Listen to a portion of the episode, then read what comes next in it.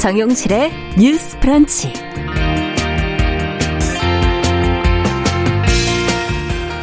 안녕하십니까. 정용실입니다. 코로나19 확산이 계속되고 있습니다.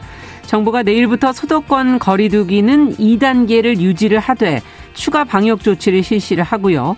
그 외에 모든 지역의 거리두기는 1.5단계로 격상을 하기로 했습니다.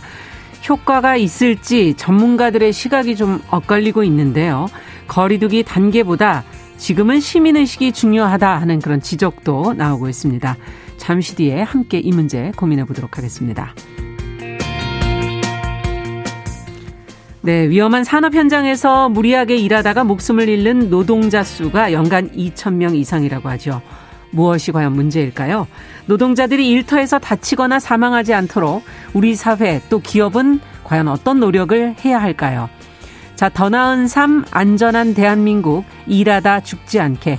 자, 어젠다 기획 인터뷰를 통해서 오늘 함께 이 문제를 고민해 보도록 하겠습니다. 11월 30일 월요일 정용실의 뉴스 브런치 문을 엽니다.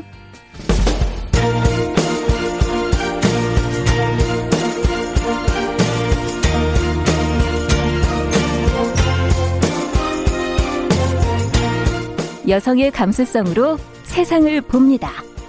KBS 일라디오 정용실의 뉴스 브런치 여러분의 의견을 기다립니다. 문자는 샵 9730으로 보내주세요. 짧은 문자 50원, 긴 문자 100원이 부과됩니다. KBS 모바일 콩, 유튜브를 통해서도 무료로 참여하실 수 있습니다.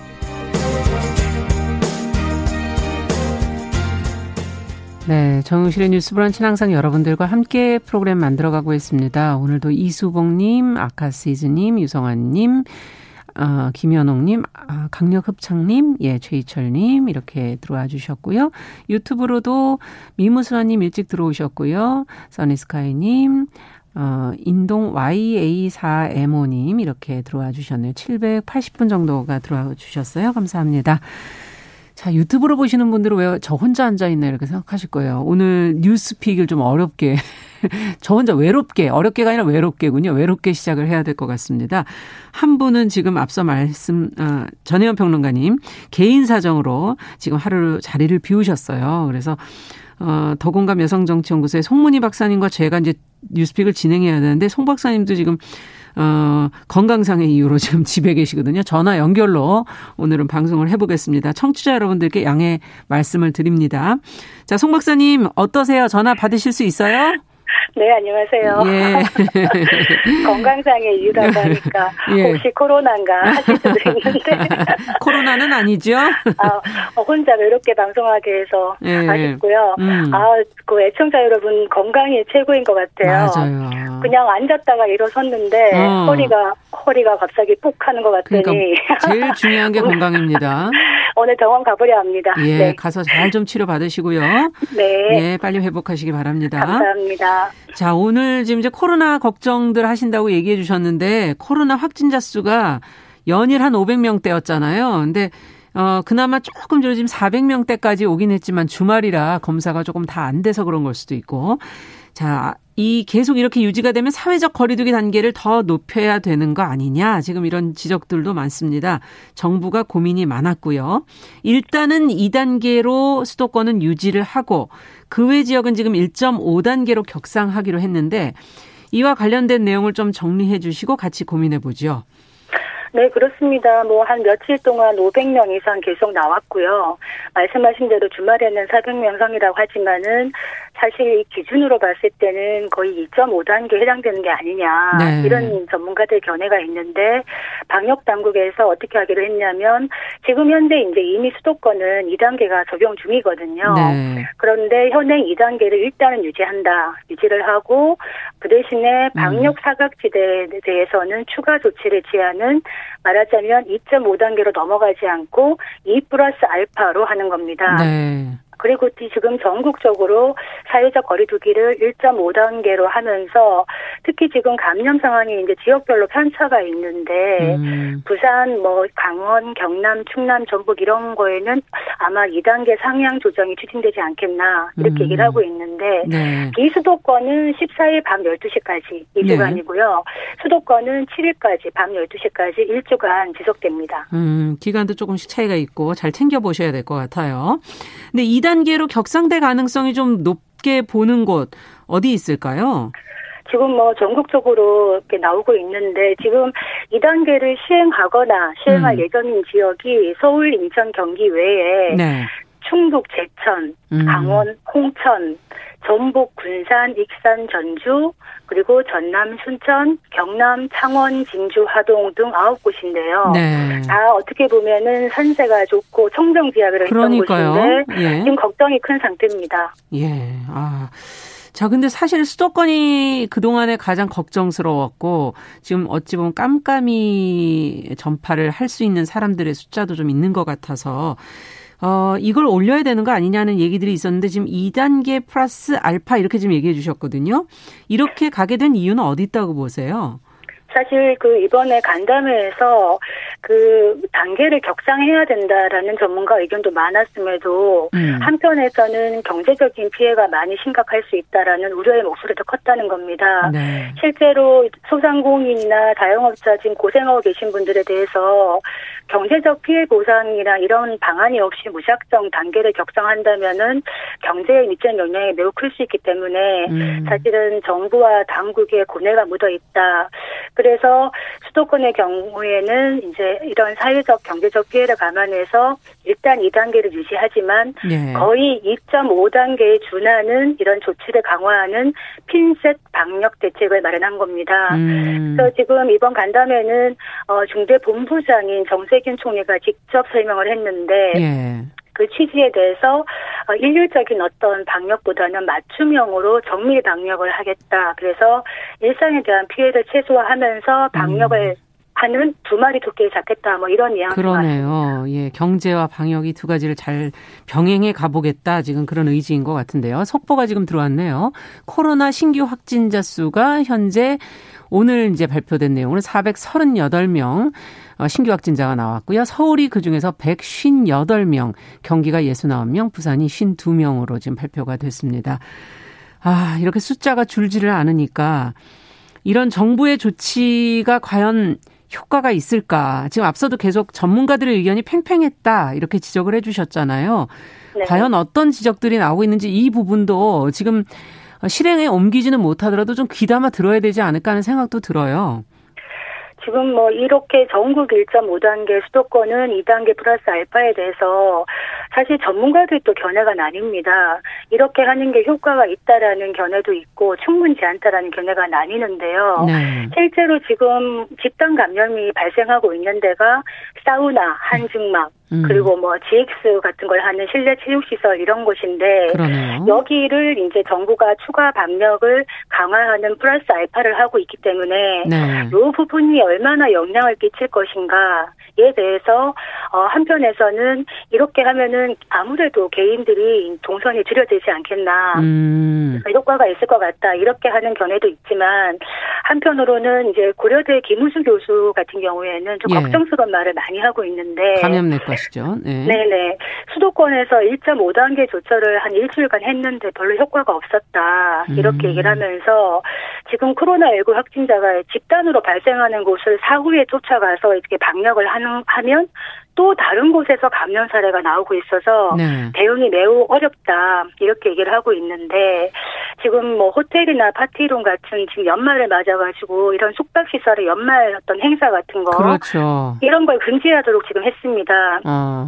했는데 문제는 이게 수도권에만 이게 금지가 된다 그러면 차로 한두 시간만 가면 다 이제 지방이기 때문에 아. 풍선 효과, 풍선 효과가 나타날 수 있지 않겠나. 다른 데로 퍼지게 되는. 네. 네. 그래서 결국에는 이런 우려가 있는 것이고 지금 오늘도 400몇 명 나왔다고 하는데 사실 이번 주가 고비가 아닐까 이런 생각이 많이 드는데 그러네요. 만약에 이 상태가 계속된다 그러면 좀 병상 부족의 문제도 심각해질 수 있다 이런 예. 우려를 하고 있습니다. 네, 그렇군요. 지금 또 연말이 마침 이제 오늘이 11월의 마지막 날이고 내일부터 이제 연말이 되기 때문에 12월이 되기 때문에 아, 여러 가지로 우려스러운 부분들이 있습니다. 어, 지금 거리두기 격상을 저희가 계속 언급을 하고 있지만 이것도 필요하겠지만 산발적인 감염 사례들을 보면 어, 좀 어떻게 시민 의식이 조금 있었다면 조금 더 안전할 수 있지 않았을까 하는 아쉬운 부분들도 있거든요. 결국은 우리 스스로가 조금 더 안전하게 될 수 있도록 노력을 더 기울여야 되는 거 아닌가 하는 그런 지적도 일부 있어요.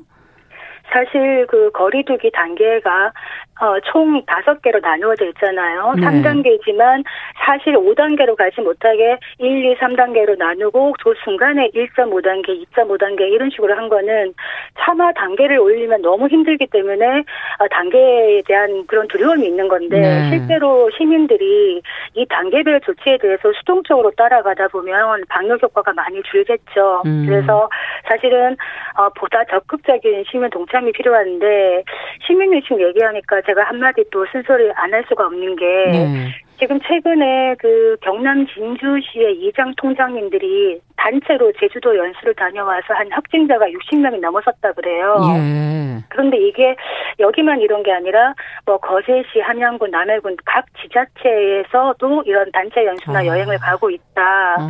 그렇다면은 지금 경남도 자체에서 사실은 단체 여행 자제 공고를 했는데 예. 예산까지 들여가지고 이장과 통상, 통장님들 연수를 보낸 시군에 대해서 감사하겠다 이렇게 얘기를 하고 있는데 예. 이런 시국에서는 정말 자중자애해야 되지 않나 이런 그렇죠. 생각이 들고 네. 수능이 12월 3일인데요. 날짜 너무 얼마 안 남았어요. 아, 음. 내일 모레 모레입니다. 바로 음. 그런데 수능하고 나면 또 논술이 있습니다.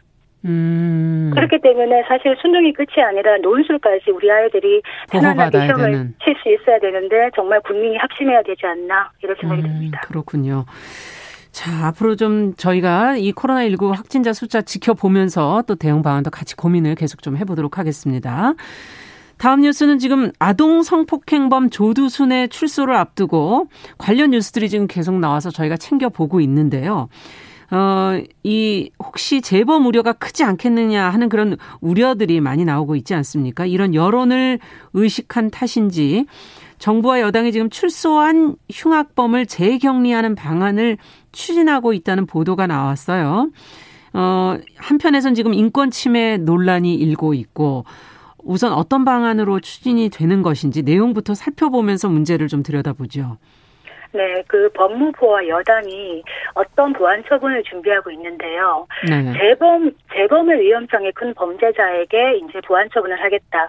우리가 보안 처분이라고 하면 우리가 보통 뭐 징역을 간다, 징역형과 같은 이런 형벌과는 약간 다른 개념인데요. 네. 뭐 보호 관찰이라든가 치료 감호 등 사실은 범죄자의 사회 복귀, 사회 질서 보호 이런 거를 하기 위한 수단인데 추미애 장관이 어떤 말을 했냐면 지금 조두순 출소를 앞두고 이 재범 방지 목소리가 높은데 여기에 대해서 회복적 사법의 일환으로 어, 새로운 보안처분 준비하고 있다고 했는데 내용을 네. 들여다보니까 핵심이 최장 10년간 보호시설에 다시 격리할 수 있는 내용이 핵심입니다. 어. 이를테면은 뭐 살인범이라든가 예. 아동 성폭력범 등 이렇게 위험한 범죄자 중에서 5년 이상의 실형을 선고받은 사람 중에 재범 위험성이 크다는 판단이 내려지면은 네. 법원이 1년에서 10년간 시설에 입소를 할 수 있도록 음. 선고할 수 있다는 겁니다. 아, 지금 이 방안을 추진하게 되면 어떻게 조두순에게 적용되는 겁니까? 그게 안 되지 않습니까? 아쉽게도 조두순에게는 적용될 수 없습니다. 왜냐하면 예. 이중 이중 처벌 금지의 원칙이라는 헌법상의 대원칙이 있죠. 예. 헌법 13조 1항인데요. 이를테면은 모든 국민은 동일한 범죄에 대해서 거듭 처벌받지 아니한다. 네. 우리가 방송에 했습니다만 조두순 사건 같은 경우에는 그렇게 이제 흉악한 범죄를 저질렀음에도 술이 취한 상태에서 저질렀다 해가지고 아동 성폭행범에 대해서 징역 12년밖에 안 나왔죠. 음, 네. 그리고 나서 이제 형기를 만료하고 이번에 돌아왔습니다. 예. 그리고 뭐 직장도 구한다고 하고 있는데 이렇게 나를 날비되면 되겠냐 해가지고 지금 계속적으로 이런 이야기 나오고 있는데 아쉽게도 이중처벌 금지 원칙 때문에 조두순에게는 적용될 수가 없습니다. 그러면 그 이후에만 가능하다는 거군요. 그 이후에도 이제 이 법이 네. 제정이 되어야 이 보안 처분이 제정이 되어야 가능한 것인데. 음. 문제는 인권 단체들이나 이제 많이 반발하고 있는 것이 이 법이 한편에서는 어 재범의 위험성을 방지하기 위해서는 사실 음. 가두는 수밖에 없다 이런 견해도 많은 반면에 음. 한편에서는 이게 사실은 개인의 신체적 자유에 대한 굉장한 그 그렇죠. 위험이 될 수가 있는 네. 거고 이중 처벌이 또 될 수가 있는 겁니다. 네. 또 하나는 어떤 게 있냐면 예전에 우리 가 보호 감호라는 제도가 있었습니다. 있었죠. 그게 좀 안 좋은 추억이 있는 거죠. 네. 그 전두환 정권 때 사실은 상습범은 형기 종료 후에도 사회 복귀를 아. 좀 막아야 된다 이래가지고 사실은 뭐 징역 몇 년에 보호 감호 몇 년 이런 식으로 그렇죠. 해서 음. 이게 좀 악용된 부분도 있었고 너무 개인의 인신을 너무 구속하고 이중 처벌이다 음. 이런 논란이 있었기 때문에 이게 노무현 정부 시절인 2005년도에 폐지가 됐었거든요.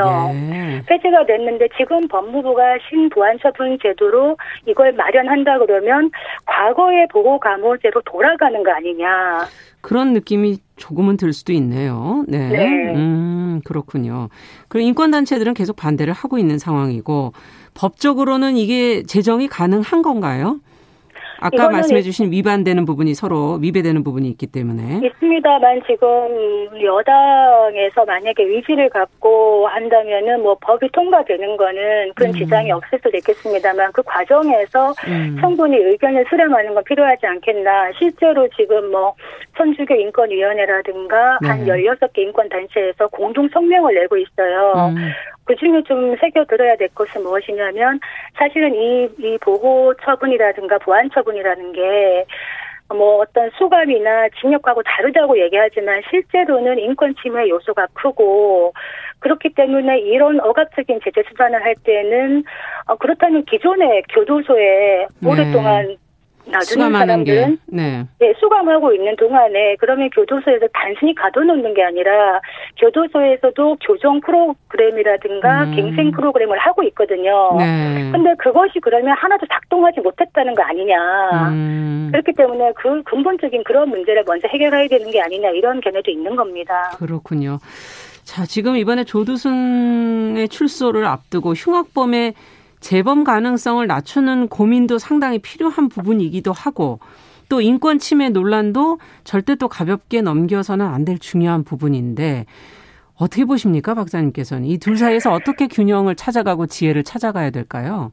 이 새로운 그 보안 처분에 대해서 사실은 재범의 가능성이라는 부분이 저는 조금 더 명확하게 해야 된다고 생각합니다. 네. 일테면은 어떤 정가를 갖고 있는 사람이라 하더라도 이 사람이 미래에 다시 범죄를 저지를 수 있는 가능성이 있는지를 누가 어떻게 판단합니까? 음. 그리고 전문가들이나 법관이 들어간다고 해도 또 실수할 수 있는 여지가 있기 때문에 이 부분을 좀 더 촘촘하게 규제를 해서 단순하게 재범 가능성 개연성이 아니라 이 사람이 정말 범죄를 저지를 수 있는 보다 높은 개연성을 가졌다. 음. 그랬을 때 어느 정도의 사회로부터 격리할 수 있는 제도를 만드는 건 필요하지 않겠나 싶은데 네. 실제로 지금 뭐 미국이나 독일이나 스위스도 이런 제도를 갖고 있어요. 아.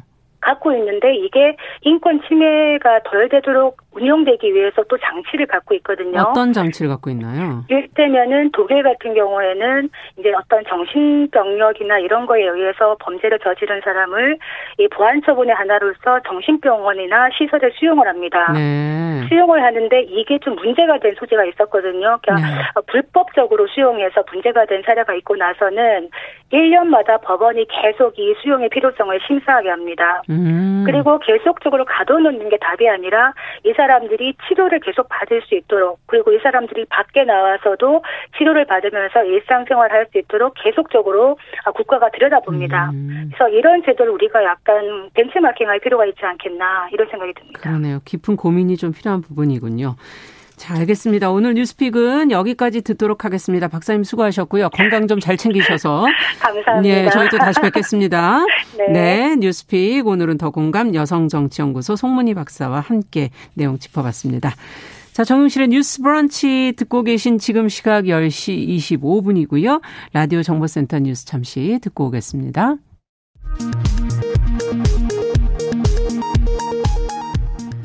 정부가 국내 코로나19 확산세가 지금처럼 지속하면 3차 유행이 장기화할 가능성이 크다며 강화된 거리두기에 동참해달라고 요청했습니다. 윤석열 검찰총장이 자신에 대한 직무정지의 효력을 멈춰달라면은 집행정지 신청에 대한 법원 신문이 오늘 열립니다. 이르면 오늘 결론이 나옵니다. 검찰총장 직무대행을 맡고 있는 조남관 대검찰청 차장검사가 추미애 법무부 장관에게 윤석열 검찰총장에 대한 직무집행정지 처분의 철회를 호소했습니다. 5.18 당시 헬기 사격을 목격했다고 증언한 고 조비오 신부의 명예를 훼손한 혐의로 기소된 전두환 씨의 1심 선고 공판이 오늘 광주지법에서 열립니다. 전 씨는 재판 참석을 위해 자택을 출발했습니다. 더불어민주당과 정부 청와대는 코로나19 확산에 따른 3차 재난지원금을 취약계층 중심으로 내년에 선별 지급한다는 입장을 재확인했습니다. 대학 수학능력 시험이 치러지는 3일 수험생의 교통 편의를 위해 등교 시간대 서울 지하철과 버스가 집중 배차됩니다. 시험장 주변 반경 200m 구간에서는 차량 진출입과 주차가 금지됩니다. 최재성 청와대 정무수석이 코로나19 재확산에 따라 청와대가 자체 방역 조치를 강화한 상황에서 조기 축구의 축구 경기에 참석해 논란이 되고 있습니다. 연소득 8천만 원 이상 고소득자는 1억 원 이상 신용대출을 제한하는 정책이 오늘부터 시행됩니다. 지금부터 정보, 지금까지 정보센터 뉴스 정한다였습니다.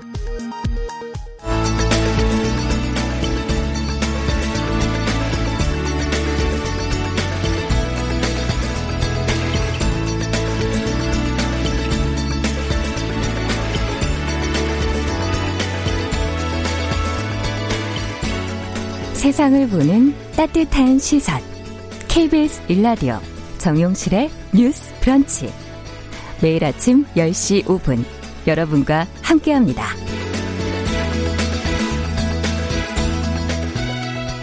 네, 정용실의 뉴스 브런치 듣고 계신 지금 시각 10시 27분입니다.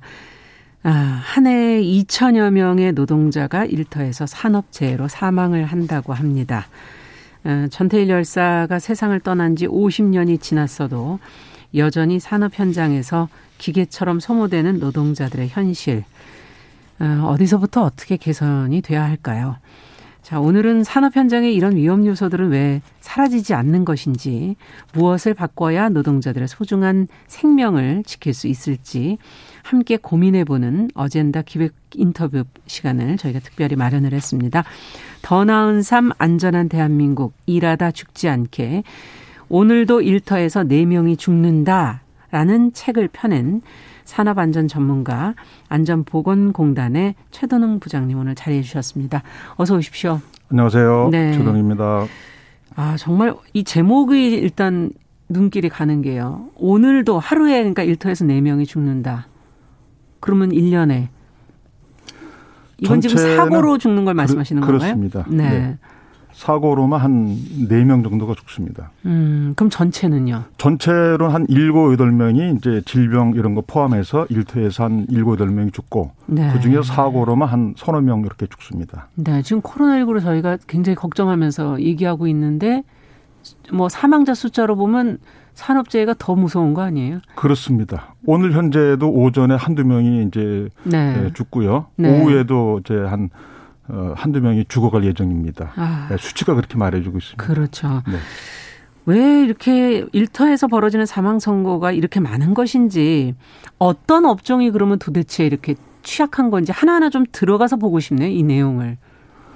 어, 전체 사망자가 100이라면은 네. 그 중에서 50은 건설업에서 발생합니다. 건설업에서.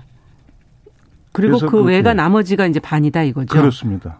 어, 건설업에서의 사망자 수가 상당히 비율이 높은 거네요. 그렇습니다. 예. 이런 좀 심각성을 보여주는 다른 연구나 통계 뭐 수치 이런 것도 있습니까? 아, 과거에 그 이 건설 사망자 비율이 네. 에, 최근에 좀 더 늘어나고 있는 이런 추세를 보입니다. 아, 아 예를 들어서 그 예. 어, 2012년도에 건설 사망자가 한 네. 41%였었는데 음. 아, 최근에는 이제 49% 50% 이제 올해에도 한 52, 3% 정도로 더, 더 늘어나고 있습니다. 네. 이렇게 계속 증가하는 이유는 뭘까요? 현장은 똑같은 거 아닌가요? 아, 현장이 이제 그 어, 열악하죠, 사실은 건설업이 음. 열악한데 에, 거기에 맞춰서 그 정확한 안전 그 어, 방법 이런 것들이 약간 좀 미흡하지 않았나 이런 생각이 듭니다. 어, 근데 네. 지나가면서 이제 건설업 현장 같은 데를 보다 보면 뭐 안전모 쓰고 일한다, 안전하게 하고 있다, 안전 목표 뭐 이런 거 막 적어 놓고 그러던데 그거랑 이게 상관이 없는 거군요. 아, 실제로 현장에서 할 수 있는 여러 가지 활동들이 많이 있습니다. 음. 아, 그런 많은 활동들이 어, 정작 가장 중요한 그 작업장에서 어, 작업자가 일을 할 때그 네. 그 사고를 막아주는 그런 핵심적인 예. 안전 조치, 안전 시설 요까지 이어져야 되는데 음. 예, 그까지 이어지지 못하고 어, 활동이 활동으로만 그치기 때문에 아. 예, 이런 경향이 있을 것 같습니다. 지금 말씀하신 대로 네. 표 어떤 교육, 예. 어떤 여러 가지 이런 활동들은 그 자체로만 끝나는 경우가 많다 이렇게 봅니다. 그래서 아. 사고는 계속 발생한다 이렇게 생각합니다. 네. 그러면은 안전이란 건 지금 말씀을 들어보니까 하나하나를 여러 가지를 잘 챙겨가는 그게 굉장히 중요한 거군요. 그렇습니다. 말만 내세우고 그냥 하나만 보여주는 게 중요해요. 한 개가 문제를 해결하는 게 아니군요. 복합적이라는 그렇습니다. 말씀이실 수도 있고 사고는 아신 바와 같이 네. 여러 가지 복합적으로 납니다. 음. 작업자의 안전 의식을 비롯해 가지고 네. 거기에 안전 작업 계획, 음. 작업 방법, 교육, 어떤 안전 시스템, 음. 안 사고를 찾는 위험을 찾는 또 위험성 평가 음. 이런 것들이 다 포함되는데 이 모든 것들은 가장 마지막으로는 작업장에 작업자가 일을 할 때 바로 안전 시설, 안전 음. 방호 장치, 안전 조치를 하기 위해서 하는 것인데 네. 아 이렇게 사고가 줄지 않고 계속 이어진다는 말씀은 음. 그 활동이 활동으로만 끝나는 이렇기 때문에 예, 형식적이라는 얘기군요. 그, 크게 말하면 이제 형식적으로 이루어지는 경우가 많다 이렇게 봅니다. 네, 이거를 네. 그 현장 안에서 그 몸에 붙게 만드는 그 과정이 안 되고 있다라고 그렇습니다. 볼 수도 그래서 있고. 현장의 작업자나 관리자나 이 모든 분들이 실제로 내가 사고를 막기 위해서 방지하기 위해서 음. 한다는 것보다는 오히려 외부 점검이나 어떤 그 눈아 시야 음. 이런 거를 좀 그 회피하고 또 잘 보여주기 위해서 하는 경향이 많지 않나 아. 이런 생각이 듭니다. 갑자기 이 사고 얘기를 하다니까 저는 왜 방송 사고가 생각나는지 그것도 사실은 굉장히 비슷한 것 같다는 생각도 들기도 하고요. 네. 어 지금 건설업이 가장 이제 그 비중이 높다고 얘기해 주셨는데 그 안에 사고 유형은 그러면 어떤 좀 들어가서 보죠. 어떤 사고들이 많이 발생을 하나요? 어 주로 이제 그 추락 그 떨어지는 추락, 추락 사고가 사고. 이제 많이 발생이 됩니다. 예. 아, 전체 건설 사망자에서 60% 정도가 이제 추락으로 발생이 아. 됩니다. 아, 그다음에 두 번째가 이제 장비로 인한 사고가 25%가 발생이 됩니다. 장비라는 건 또 뭘까요? 예, 지금 그 건설 현장에 이제 인건비가 높아지고요. 예. 또 앞으로 현대 작업은 대부분 이제 기계가 장비를 많이 예. 합니다. 아. 땅을 판다든가 또 어떤 물건 올린다든가 아. 그런 장비를 많이 사용하게 되는데 그 두 가지만 합쳐도 벌써 한 85% 정도가 이것만 막아도 사실은 상당수를 막을 수 있겠네요. 그렇습니다. 그 또 한 가지 네. 나머지 약간 뭐 숫자는 작지만서도 어, 작업자의 안전모를 안 써서 안전모 그, 예 그래서 어, 죽는 그 통계가 대략 한 10% 정도 이렇게 됩니다. 아. 그러면 요그 추락의 60% 장비의 25%, 네. 또 머리에 맞아서 이렇게 죽는 한 10% 정도를 합쳐도 예. 거의 90% 이상이 요 세 개만 막으면 될 텐데 아, 요런 부분이 아까 말씀드린 바와 같이 실제적으로 작업장에 안전 조치, 안전 시설, 안전 장치를 안 해서 이렇게 사고가 나는 경우가 아니 많습니다. 근데 이게 어떻게 보면 될 것도 같은 느낌이 드네요. 지금 말씀을 듣다 보니까 예. 이런 추락사면 그 발을 딛는 곳이 좀 안전하면은 문제가 없지 않겠나. 그렇습니다. 이런 생각이 들고 장비는 서로 사람하고 관계 속에서 커뮤니케이션이 잘 된다면 문제가 없지 않을까. 그렇습니다. 뭐 이런 네. 생각이 드는데 그렇습니다. 이, 이 원인이 어려운 건가요? 뭐 어, 찾아내는 게? 저희가 봤을 때는 이제 이 이던 사고를 막는 것이 다른 거 다 비슷하겠지만서도 어 가장 지금 말씀하신 대로 좀 그 단순하고 확실한 부분을 우리가 막아줘야 되는데 네.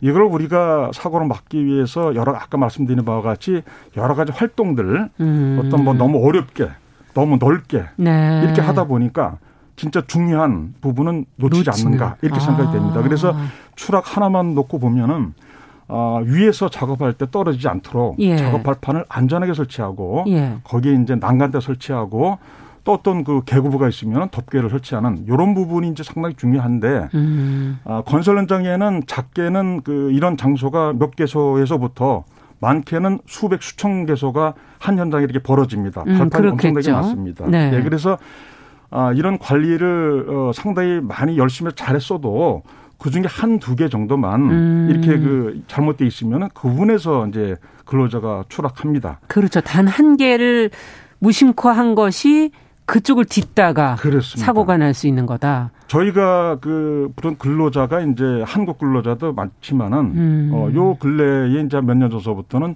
중국 교포, 조선조, 네, 동남아 근로자 예. 이런 외국 근로자가 많이 있습니다. 그래서 결과적으로 보면은 근로자의 안전 그 의식 음. 수준이 상당히 그 저조합니다. 특히나 아. 그 사고가 많이 발생하는 120억 미만에는 이런 그 안전의식이 저조한 작업단이 많이 있기 때문에 예. 아, 그분들의 안전의식 개선되기 전까지는 음. 전체의 그 발판 난간대를 완벽하게 유지 관리하기가 상당히 어렵지 않겠나 이렇게 음. 생각이 됩니다. 그래서 이런 부분이 바뀌지 않는 한은 사망자가 계속 발생할 수밖에 없는 그런 구조다 이렇게 네. 생각이 됩니다.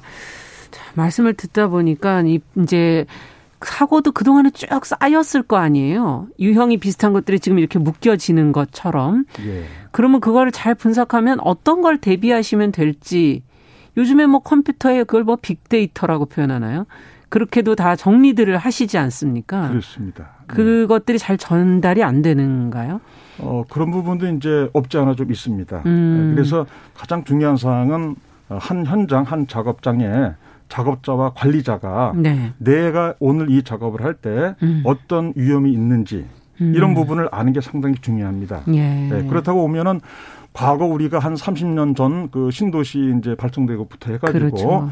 어, 지금 현재까지 한, 저 전체 이제 사망자는 7만 명이지만은, 음. 아, 사고로 숨진 사망자는 한 뭐 3만 명, 4만 명 그 정도 이제 됩니다. 네. 그러면 그 사고의 패턴이 그렇게 이제 많이 있다는 얘기입니다. 음. 네, 그렇다면은 현재 내가 오늘 해야 하는 어, 작업 해야 하는 작업에서 어떤 네. 위험이 있는지 음. 그 부분을 핵심적인 위험 포인트를 한두 개 정도만 딱 받으면은 예. 네, 그걸 자기가 이제 보고 체크해주고 확인해주고 그래서 지금 말씀드린 바와 같이 빅데이터를 음. 그렇게 해가지고 뭐 스마트 앱이라든가 컴퓨터라든가 아. 해서 그걸 적절하게 공급만 잘해주면은 그리고 또 사업장에서는 그 내용을 잘 받아서 네. 한다라면은 아, 쉽게 그렇게 막을 수가 있을 텐데 현재는 예. 공급과 또 현장의 그 작업자들 위험 정보를 받는 그 수급자와 그런 부분들이 약간 아직까지는 분리돼 있나요? 아, 약간? 아, 분리돼 열심히 좀 잘하고 있는데 예. 아직까지 그런 과도기 단계이기 때문에 아, 그것이 더 원활하기만 원활하게 하면. 되면 더 좋겠죠, 그죠? 음, 그렇군요. 예.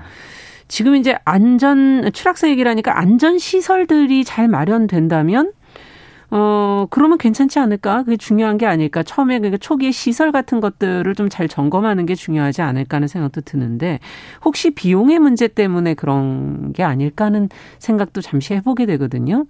그렇습니다. 어, 현재 그 비용 모든 게 이제 그 비용이겠죠. 어, 비용인데 아, 지금 사고는 이제 작업자 현장에서 발생이 됩니다. 네. 예, 그런데 우리가 이제 흔히 사고가 발생이 되면은 현장에서 왜 이런 안전시설을 안 했는지, 음. 관리자가 이런 관리 안 했는지, 이렇게 그렇죠. 우리가 거기서부터 이제 출발이 되는데, 실제적으로는 현장에서 그 일한다는 것은 공사 기간이 있고요. 네. 공사 금액이 있습니다. 아. 네, 그러면은, 어, 우리나라 보통 그 발주할 때 뭐 최저 입찰자라든가 어떤 그런 부분에서 이제 가장 그 항상 싼 대로 하게 되죠. 그렇겠습니다. 예. 예. 그렇게 하고 거기에서도 한 단계 더 나가서 아마 암암리에 벌어지는 예. 아 불법으로 어 하도급이라든가 하도급. 예. 그래서 이제 음. 이윤만 좀그 어, 받고 음. 실제 작업은 또 다른 사람이 하는 아. 이런 부분도 좀 많이 있습니다. 그래서 그런 경우에는 실제 현장에서는 어, 공사 기간도 부족하고 음. 또 비용도 약간 부족한 상태에서 하기 때문에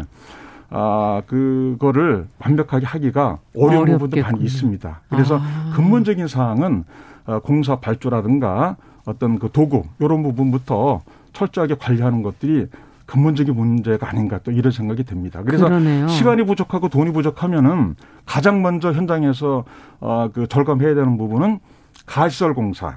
가시설 공사. 네, 가시설 공사라면은 예를 들어서 비계라든가 네. 흙막이 어떤 아. 그런 그 어, 이런 부분들인데 고프집 동발이 예. 이런 부분들은 어, 잠시 썼다가 이제 그 공사 끝나면은 예. 해체해서 이제 나가는 그런 부분들입니다. 그렇죠. 그래서 이런 거를 어, 좀 어, 안전하게 또 튼튼하게 할 수도 있지만서도 약간 좀 부족하게 되면은 요걸 좀 축소하는 그런 것도 있습니다. 아. 그래서 이런 부분에서 많이 그 어, 생략을 하는 부분도 있고요. 예. 또 안전 시설을 어, 좀 완벽하게 하지 않고 거기서 또 어, 절감한다든가 음. 이렇게 해서 발생되기 때문에 아, 사고는 현장에서 발생되지만은 음. 거기에 발생되기까지는 실제 발주에 의한 공사비 책정이라든가 그렇죠. 공사 기간 부분들이 좀 더 원인을 따져 들어가다 그렇습니다. 보니까는 결국은 그런 비용의 문제라든가 아니면 하도급의 문제, 뭐 그렇습니다. 뭐 발주에서의 비용의 문제라든지 예. 이런 것들로 근본적인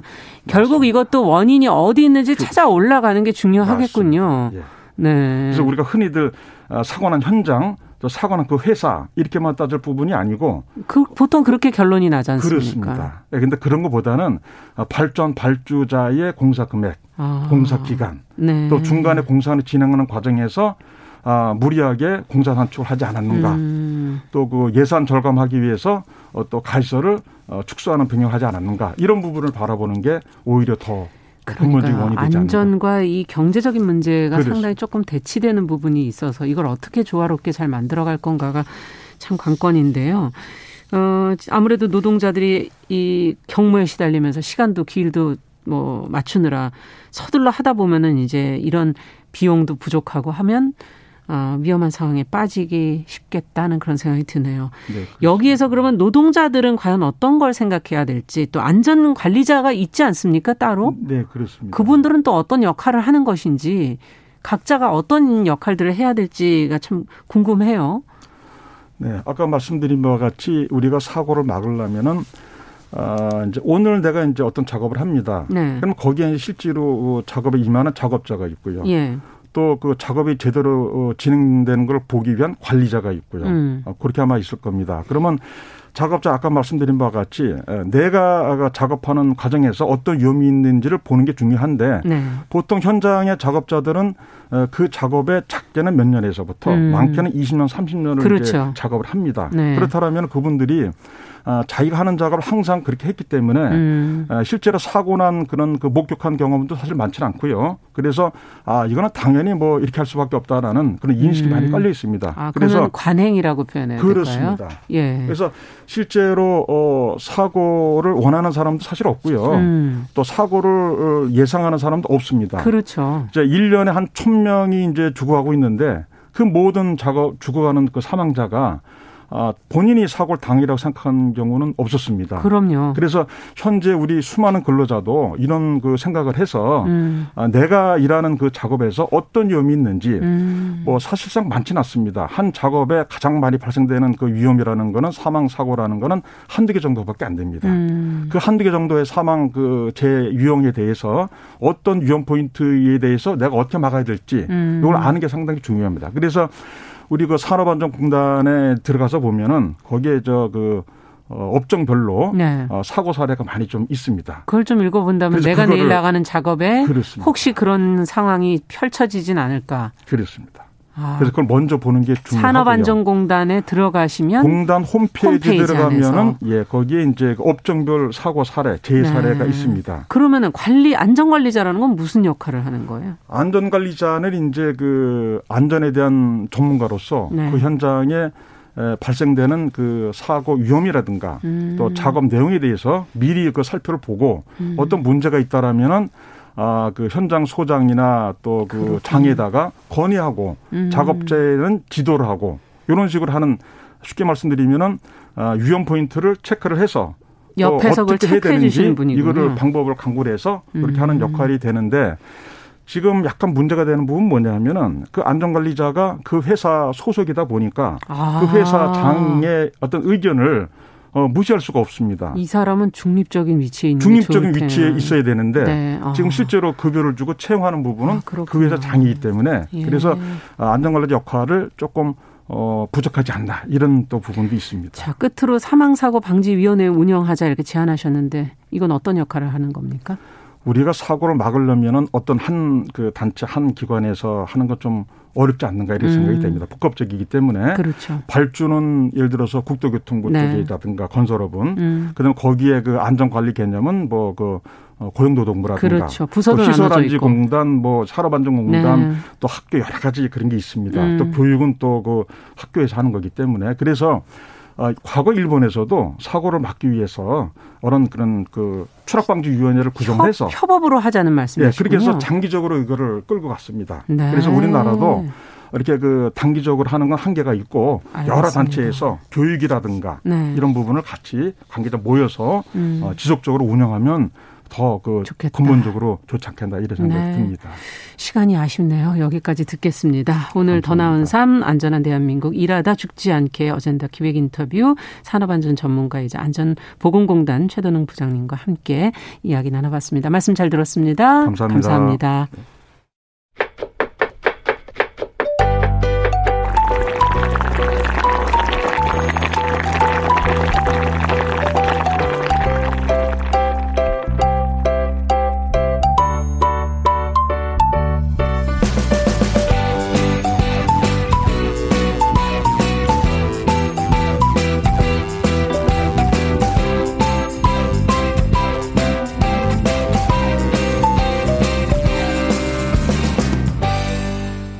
네, 음악이 끝날 때까지 앉아 계셨어요. 네, 안녕하십니까. 네, 건강한 식탁. 오늘도 홍신의 요리연구가 자리해 주셨습니다. 네, 저희가 안녕하세요. 앞에가 오늘 기획 인터뷰여가지고. 어, 네, 네. 되게 중요한 아, 인터뷰였네요. 원래 음식 하시면서도 많이 다치시잖아요. 아유, 그럼요. 저도 손다 뒤고. 네, 방송에서 할 이야기는 아니지만 제 음. 엄지 손가락이 조금 없어요. 어머나. 달았나 봐. 그러니까 문제가 생겨서 어떻게? 네, 문제가 이만큼 항상 있죠. 이 재해 현장에 사실은 다 있어요. 그럼요, 그래서 일하는 공간 있죠. 공간에 네. 정말 조심하셔야 될 것 같아요. 저희도 목표가 무조건 다치지 말자고. 맞아요. 그리고 뭐 신경을 쓰는 것만큼 사실 효과가 있으면 좋은데 음. 또 딱히 그렇지 않은 게 주방이어서 그것도 굉장히 아, 문제가 큽니다. 그러네요. 네. 항상 조심하시고 네. 오늘은 우린 무슨 얘기 할까요? 오늘 제가 좀 음. 어, 요새 스트레스가 많은가 봐요. 네. 여러 가지 일로 그래서 못 나가서 그러신 거 아니에요? 코로나 때문에. 그렇죠. 아무래도 네. 지금 온 국민이 이럴 거예요. 맞아요. 근데 되게 외식업계에 부는 바람 중에 되게 특이한 게요. 음. 이 코로나 현상 이후에 네. 매운맛에 관해 집중을 하는 게 아. 옛날이랑 조금 다르게 굉장히 세분화됐어요. 세분화? 그럼 무슨 네, 뜻일까요? 그 이야기를 조금 오늘 해볼까 음. 합니다. 그러니까 이런 얘기가 있어요. 옛날에는 매운맛을 많이 내는 매운맛을 주로 하는 식당은 망하지 않는다. 음. 그런 이야기가 약간 우리나라 사람들이 좀 좋아하죠. 좋아한다고 생각하지만 사실 모두 다 좋아하지 않습니다. 아, 그래요? 네, 저만 해도 매운 걸 잘 못 먹어요. 아. 그렇기 때문에 매운 거에 대한 강도를 되게 잘 조절을 하고 싶어 하고 네. 매운 맛 자체가 살아나는 음식은 다른 것들의 밸런스도 굉장히 좋아야 돼서 아. 이게 오히려 되게 어려운 요리인데도 매우면 일단 성공한다는 불패 신화가 있어요. 음. 뭐 옛날에 뭐 속된 말로 낙지 볶음이라든지. 네, 그렇죠, 그렇죠. 네, 이걸 낙지를 먹는 게 아니라 거의 양념을 먹는 수준인데도 아, 불구하고 갔다 오고 나면 한 이틀 아무 생각 없어요. 그렇죠. 그런데도 불구하고 네. 또 거기가 가고 싶어지고 하는 중독성이 있더라고요. 네, 그런 맛의 중독성 때문에 어. 매운 맛은 불패 신화다라는 외식업계의 음. 정설이 있었는데 요즘에는 사실 딱히 그렇지 않아요.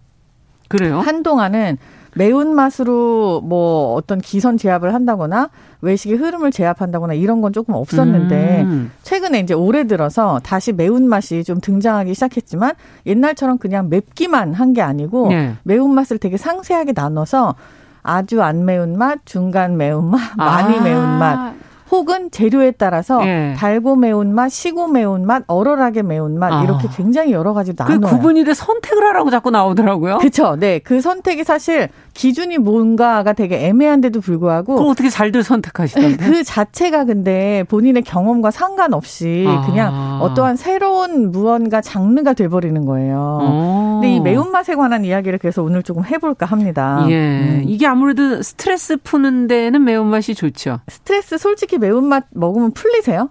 저는 확 한번 이렇게 뜨거워지고 나니까는 음. 괜찮아지는 것 같던데. 아, 그죠. 몸이 조금 달아오르고. 특히 뭐 매운 떡볶이라든가. 아. 그렇죠. 여자들은 또 여성들은 주로 가끔 먹어줘야 되지 않습니까? 그쵸, 네. 네. 제가 떡볶이를 엄청 좋아합니다. 저 매운 거 잘 못 먹으면서도. 근데 이 매운 맛을 접하면 네. 그러니까 매운 걸 먹으면은 몸에서 땀이 나고 네. 스트레스가 해소된다. 그래서 아우 나 오늘 스트레스 너무 많이 받아서 매운 거 뜨끈한 거 먹고 싶어라고 얘기하시는 분들 진짜 많아요. 네. 실제로 이게 효과가 있어요.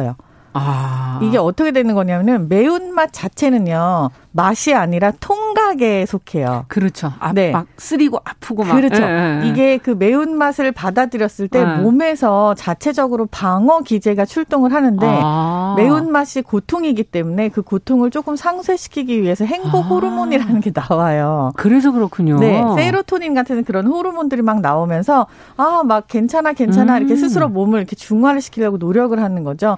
그 호르몬이 나왔을 때 우리가 굉장히 기쁘게 느끼고 행복감을 음. 느끼고 그렇기 때문에 매운 걸 먹고 나서는 어 뭔가 기분이 좋아졌다라고 느끼게 되는 게 당연한 거죠. 어, 저도 겨, 몸이 그렇게 반응을 해요. 네. 예. 그래서 자꾸 또 찾게 되고 예. 그 스트레스만 받으면 그러니까요. 그 생각이 딱 나는. 그러니까 실제로 예. 중독성은 맛에 대한 중독성은 아니라는 음, 얘기예요. 그렇군요. 이게 이 맛을 찾아서 먹다 보니 몸의 상태가 이렇게 돼서 아. 내가 행복하더라 이거를 계속 교육으로 인지를 하고 있는 건 거죠. 아. 음. 그러면 이렇게 경기가 안 좋을 때 매운맛이 당연히 유행하는 거 아니겠습니까? 그러니까요. 음. 네, 저도 지금 주말에 그래서 뭘 많이 찾아 먹었습니다. 매운 거. 뭐 불족발이라든지 얼굴이 좀 약간 부은 얼굴 좀 많이 부었죠. 네, 어떻게 마스크 참, 위로 네. 보이는 면이 아, 참 이렇게 안 생겼는데요, 원래. 오징어를 불에 볶아 갖고 이렇게 아, 고추 짬뽕이라든지 뭐 이런 거를 이렇게 먹게 돼요. 맞아요. 근데 그리고 생전 제가 그렇게 많이 안 먹던 너무 매워서 잘 못 마시던 그런 국물까지 막 일명 드링킹이라고 땀을 막 이렇게 네. 닦아내면서. 네. 근데 참 이게 아침에 얼굴이 이렇게 될 줄 알면서도 굉장한 희열을 맛보고 잠을 들 수 있는. 잠이 잘 와요. 그럼요. 네. 참 배두드리면서. 네. 이게 이제 배부른 것도 마찬가지거든요. 음. 이것도 배가 부르면 음. 이렇게 안정적이고 행복한 형 상태가 지속이 그렇죠. 되잖아요. 아. 이게 매운맛을 먹었을 때랑 똑같은 그런 행복한 느낌인 거예요. 두 가지를 동시에 하셨네요. 네. 그래서 어떻게 보면 요즘 같은 불경기에 음. 정말 뭐 뭐 선두를 달리고 있다, 음. 뭐 매출이 꺾이지 않는다라고 아. 할수 있는 게 사실은 진짜 매운맛 맛이다. 식당들인 건 맞습니다. 근데 이것도 앞서 얘기해 주신 것처럼 매운맛이 이렇게 세분화되는 것처럼 네. 어떤 트렌드가 있는 것 같아요. 매운맛도. 그러니까요. 네. 이 매운맛을 사실은 그러니까 우리 나이 때에 네. 저 이제 40대 제가 늘 말씀드리면 40대 우리가 아니에요. 중후반. 제가 좀 위에요. 저도 마찬가지입니다. 중년 여성, 그러니까 아. 뭐 여성뿐만이 아니라 남성들도 네. 중년의 나이 때 약간 접어들지 되지 않은 어. 젊은이 청년들의 시대는요. 어, 우리가 어렸을 때처럼 그렇게 먹는 거에 대한 집밥에 대한 경험 혹은 음. 뭐 엄마나 할머니가 요리하는 거에 대한 경험 어, 이런 게 좀 적어요. 네. 그리고 실제로 요즘 집밥이라고 하는 것들이 음. 밀키트나 아니면은 밖에서 사온 것을 집에서 먹는 거. 음, 그게 집밥이더라고요. 네, 우리가 흔히 옛날에 얘기하던 매식 이게 음. 이제 외식이고 외식이라고 하는 것들을 집으로 가지고 오는 것 그쵸. 이런 것들을 집밥으로 다시 재활용할 가능성이 큰 아. 그런 문화에 노출된 그런 청년들이 예. 매운 거에 조금 더 많이 어, 많이 노출돼 있어요. 맞아요. 그리고 그 노출된 단계가, 어, 우리 집 음. 매운맛이라는 게 아니라 어느 식당에 어떤 재료에 어떤 매운맛이라고 세분화하는 음. 거예요. 아. 그래서 나는 이런, 음, 뭐, 불족발, 이 집 불족발이 좋은 이유는 저쪽 뭐 당산동 어디보다도 더 매워서야. 어, 같은 브랜드도 따로 나누던데요. 그렇죠. 그리고 또 단맛이 네, 조금 더 있고 음. 혹은 단맛이 덜 있고 혹은 그 사천성 고추라는 게 있잖아요. 예. 화자오. 그거 엄청 매운 거 아니에요? 네, 그렇죠. 고추, 후추, 사천성 거. 예. 그거를 우리가 엄청 맵다고 하지만 이거는 매운 거랑은 조금 다른 느낌이에요. 이거는 어. 화하다고 하죠. 그래요, 맞아요. 화. 네. 네. 그 느낌도 매운맛으로 우리가 받아들이면서 우리는 아. 어렸을 때 사실 그런 거에 대한 경험이 잘 없어요. 없거든요. 네. 그런 것들도 다 알고 있는 젊은 세대들이 주도를 하는 그런 음. 매운맛 시장이 새롭게 열리는 거죠. 야, 그러니까 예전에는 엄마가 해준 거에 맵냐 아니냐인데 이제는 너무 다양해져서 그 재료 자체도 다양하고 그쵸. 업체도 다양하고 음. 네 지금 이렇게 얘기하는 동안 한장현님께서 두 분 너무 재밌다고 시간을 늘려달라. 아, 예. 죄송합니다. 오늘 조금 시간이 짧아서 다음 아니, 시간 더 늘리겠습니다. 그러니까요. 네. 지금 그래서 음. 제가 천천히 말씀드리고 싶었던 어. 게 되게 많은데 시간이 오늘 또 많이 마무리를 해야 돼서 다음 시간에 저희가 마저 하면서 오늘 시간에 네. 끝으로 뭐 한 가지로 정리를 좀 해주세요. 아니 고추 음. 이야기를 지금 하나도 못했는데 음. 사실 우리 한국에서의 매운맛이라고 하면은 고추의 매운맛이에요. 청양고추. 네, 청양고추는 이제 청양 쪽 고추지만 네. 그거 말고도 되게 고추가 여러 가지가 나오고 어. 우리나라에서는 사실 후추의 매운맛이라든지 아니면은 다른 그런 종류의 매운맛들은 잘 접할 몰랐네요. 기회가 없잖아요. 네. 매운 나물 같은 것도 있거든요. 매운 나물. 네. 근데 어. 이게 지금 전 세계적으로 약간 위아더 워드 같이 되면서 그러면서 음. 세계가 좁아지면서 여러 가지 매운맛들이 생기고 스코빌 지수라고 하는 그러니까 음. 매운맛의 척도를 어. 얘기할 수 있는 것들도 나와요, 아예. 무엇이 얼마만큼 맵다. 아, 그게 나와 있어요? 네. 네. 이 얘기를 그래서 다음 주에 좀 해드려야겠네요. 아, 이렇게 먼저 딱 얘기해 예고. 주시니까 예고 네. 다음 시간 기대하겠습니다. 고추 얘기는 정말 할 얘기가 정말 많은데 많죠. 캡사이신 얘기도 못한 것 같고. 네, 아유 캡사이신은 네. 고추의 중요한 성분이죠. 그러니까요. 네. 자, 홍신의 요리 연구가 오늘 감사합니다. 감사합니다. 네, 건강한 식탁 함께했습니다. 정용실의 뉴스브런치 월요일 순서도 같이 인사드리겠습니다. 내일 오전 10시 5분에 뵙겠습니다. 감사합니다.